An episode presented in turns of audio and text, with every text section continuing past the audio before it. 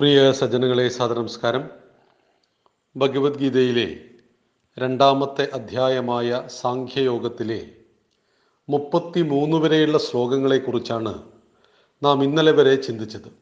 ഇന്ന് മുപ്പത്തിനാലാമത്തെ ശ്ലോകത്തെക്കുറിച്ചാണ് നമുക്ക് ചർച്ച ചെയ്യേണ്ടത്. ഭഗവാന്റെ ഉപദേശങ്ങളെ തുടരുകയാണ്. അകീർത്തി ചാഭിഭൂതാനി കഥയിഷ്യന്തി തേ വ്യയാം സംഭാവിതസ്യ ചാകീർത്തിർ മരണാദതിരിച്ചതേ. അകീർത്തി ചാപിഭൂതാനി കഥയിഷ്യന്തി തേവ്യയാം സംഭാവിതസ്യ ചാകീർത്തിർ മരണാദ തിരിച്ചതേ ഭൂതാനി മറ്റുള്ള ജനങ്ങളെല്ലാം ഭൂതങ്ങൾ ജീവനുള്ളവയെല്ലാം തേ നിന്റെ അവ്യയാം നാശരഹിതമായ അകീർത്തിച്ച അകീർത്തിയെ തന്നെ കഥയിഷ്യന്തി പറയും. സംഭാവിതസ്യ നല്ലതുപോലെ ഭാവിക്കപ്പെട്ടവന് പ്രസിദ്ധന് അകീർത്തി അകീർത്തി മരണാത് അപി. മരണത്തേക്കാൾ അതിരിച്ചതേ ച അധികമായിരിക്കുന്നു. ജനങ്ങൾ നിന്നെ എക്കാലവും നിലനിൽക്കുന്ന അകീർത്തിയെ പറയും. സുപ്രസിദ്ധവന സുപ്രസിദ്ധന് അകീർത്തി മരണത്തേക്കാൾ ഭയാനകമാണ്.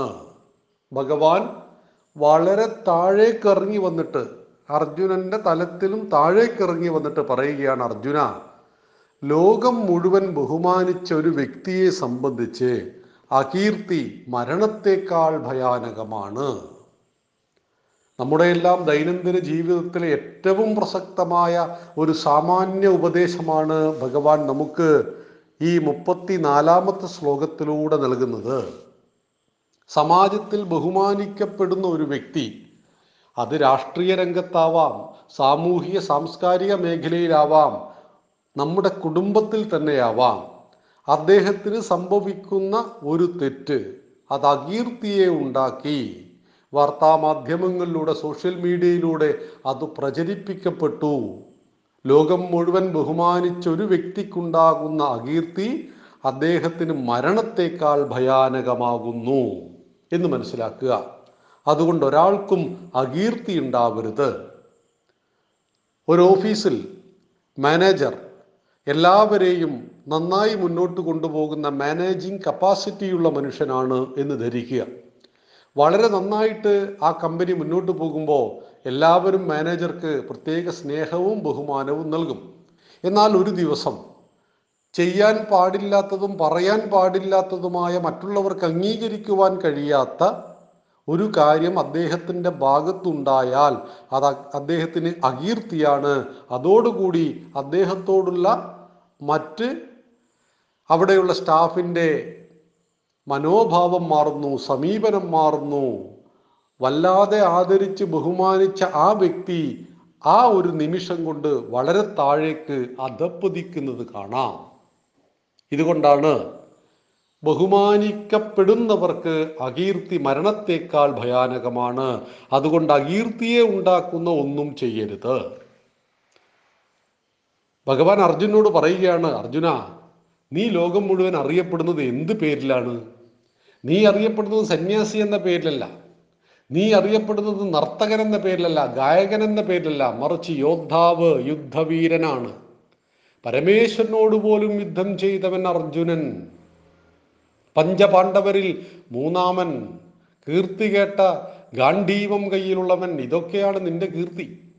അങ്ങനെ ലോകം മുഴുവൻ വില്ലാളി വീരൻ എന്ന രീതിയിൽ നിന്നെ അംഗീകരിച്ചിരിക്കുന്നു. പക്ഷെ ഇവിടെ നീ യുദ്ധത്തിൽ നിന്നും ഒളിച്ചോടിയാൽ അകീർത്തി നിനക്കുണ്ടാകുന്നു. മാത്രമല്ല ആ അകീർത്തിക്ക് കാരണം എന്താ നിന്റെ ഈ വിശാല മനസ്സ് എന്നൊന്നും ആരും പറയില്ല. യുദ്ധമുഖത്ത് നിന്ന് ഒളിച്ചോടുന്നവനെ ഭീരു എന്നാണ് ലോകം വിളിക്കുന്നത്. കാരണങ്ങൾ പലതുണ്ടാവാം. നിനക്ക് നിന്റെ മനസാക്ഷിയെ ബോധിപ്പിക്കുവാനും എന്നെ ബോധിപ്പിക്കുവാനും കാരണം പലതും ഉണ്ടാവാം. പക്ഷെ ലോകമത് വിശ്വസിക്കില്ല. രാമൻ സീതയെ കാട്ടിൽ ഉപേക്ഷിച്ചു.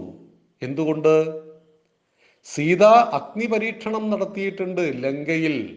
പക്ഷെ അത് അയോധ്യാവാസികൾക്ക് അറിയില്ലല്ലോ അയോധ്യയിലെ ഏറ്റവും നികൃഷ്ടനായ ഒരു പ്രജ പറഞ്ഞു സീതയുടെ ചാരിത്രത്തിൽ ഞങ്ങൾക്ക് സംശയമുണ്ട്.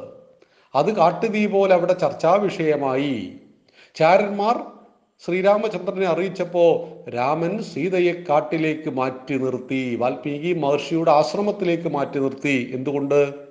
അകീർത്തി ഉണ്ടാവും രാമന്റെ ഭാര്യയെക്കുറിച്ച് ഒരു സംശയമുണ്ടായപ്പോൾ അവിടെ രാമൻ അന്വേഷിച്ചില്ല. സ്വാർത്ഥനായിരുന്നു രാമൻ എന്ന ചിന്തയുണ്ടാവും. അത് ഇക്ഷ്വാകു വംശത്തിന് തന്നെ അകീർത്തിയെ സമ്മാനിക്കുമെന്ന് അറിയാവുന്നത് കൊണ്ടാണ് രാമൻ ആ പ്രവർത്തി ചെയ്തത്. ഇവിടെ അർജുനനും ഇത് ബാധകമാണ്.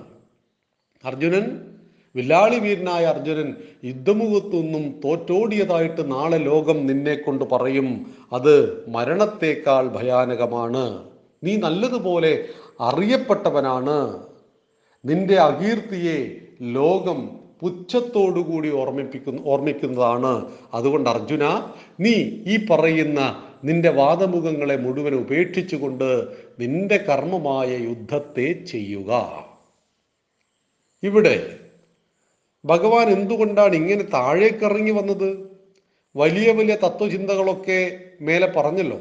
ആത്മാവിനെ കുറിച്ചും ആത്മാവിന്റെ നിത്യതയെക്കുറിച്ചും ആത്മാവിനെ ആർക്കും നശിപ്പിക്കാൻ സാധ്യമല്ല എന്നതിനെക്കുറിച്ചൊക്കെ പറഞ്ഞിട്ട് എന്താണ് താഴത്തേക്ക് ഇറങ്ങി വരുന്നത്? ഒരു അധ്യാപകൻ ക്ലാസ് മുറിയിൽ വലിയ വലിയ തത്വങ്ങളെല്ലാം പഠിപ്പിച്ചു കൊണ്ടിരിക്കെ ചില ചില ഉദാഹരണങ്ങൾ പറയാറില്ലേ? ചില കഥകളായിരിക്കും അത് ചില തമാശകളായിരിക്കും. എങ്കിൽ ആ പഠിച്ച കാര്യം വളരെ പെട്ടെന്ന് കുട്ടിയുടെ മനസ്സിൽ വിദ്യാർത്ഥിയുടെ മനസ്സിൽ ഉറച്ചു നിൽക്കും. ഇതേ പ്രവൃത്തിയാണ് ഭഗവാനും ചെയ്യുന്നത്. വലിയ വലിയ തത്വങ്ങളിലേക്ക് പതുക്കെ പതുക്കെ അർജുനനെ ഉയർത്തിക്കൊണ്ടുവന്നപ്പോ ഒന്ന് അർജുനന്റെ താ അർജുനനേക്കാൾ താഴേക്ക് താണിട്ട് വീണ്ടും ഉയർത്തുകയാണ് അർജുനനെ. അർജുനോട് പറയുന്നു അർജുന ഞാൻ ഇന്നിന്നേ കാര്യങ്ങളൊക്കെ പറഞ്ഞു. പക്ഷേ നീ ചിന്തിക്കുക ആത്മാവിൽ നീ വിശ്വസിക്കുന്നില്ലെങ്കിലും ഇവരെയൊന്നും കൊന്നാൽ പാപമില്ല ഇന്നല്ലെങ്കിൽ നാളെ നശിക്കുന്നതാണ് ഈ ദേഹം. സാമാന്യ ദേഹത്തെക്കുറിച്ചും ഭഗവാൻ അവിടെ പറഞ്ഞിട്ടുണ്ട്. പിന്നെ ഘട്ടമായിട്ട് വന്നിട്ട് ഈ മുപ്പത്തിനാലാമത്തെ ശ്ലോകത്തിൽ പറയുന്നത് ലോകം മുഴുവൻ ബഹുമാനിക്കുന്ന നിനക്ക് അകീർത്തി ശരിയല്ല. അകീർത്തി ഉണ്ടാക്കുന്നു യുദ്ധത്തിൽ നിന്നും നീ പിന്തിരിഞ്ഞോടുന്നത്. സ്വധർമ്മം അനുഷ്ഠിക്കേണ്ടത് ഓരോ വ്യക്തിയുടെയും കടമയാണ്. ആ കടമയെ ചെയ്യാതെ ന്യായീകരണങ്ങൾ പറഞ്ഞുകൊണ്ട് കടമയിൽ നിന്നും ഒളിച്ചോടുന്നവൻ സ്വധർമ്മത്തിൽ മൂല്യബോധത്തെ കാണാത്തവനാണ്. അങ്ങനെ ലോകം മുഴുവൻ ആദരിക്കപ്പെട്ട വ്യക്തിയായ നിനക്ക് അകീർത്തിയുണ്ടാക്കും. ആ അകീർത്തി മരണത്തേക്കാൾ ഭയാനകമാകുന്നു. അതുകൊണ്ട് അകീർത്തിയെ സമ്പാദിക്കുവാൻ പാടില്ല അർജുന. നീ യുദ്ധം ചെയ്യുക എന്ന് ഭഗവാൻ അർജുനനെ ഓർമ്മിപ്പിക്കുന്നതാണ് ഈ മുപ്പത്തി നാലാമത്തെ ശ്ലോകം. മുപ്പത്തി അഞ്ചാമത്തെ ശ്ലോകത്തെക്കുറിച്ച് നമുക്ക് സമഗ്രമായിട്ട് നാളെ ചർച്ച ചെയ്യാം. നന്ദി നമസ്കാരം. വന്ദേ മാതരം.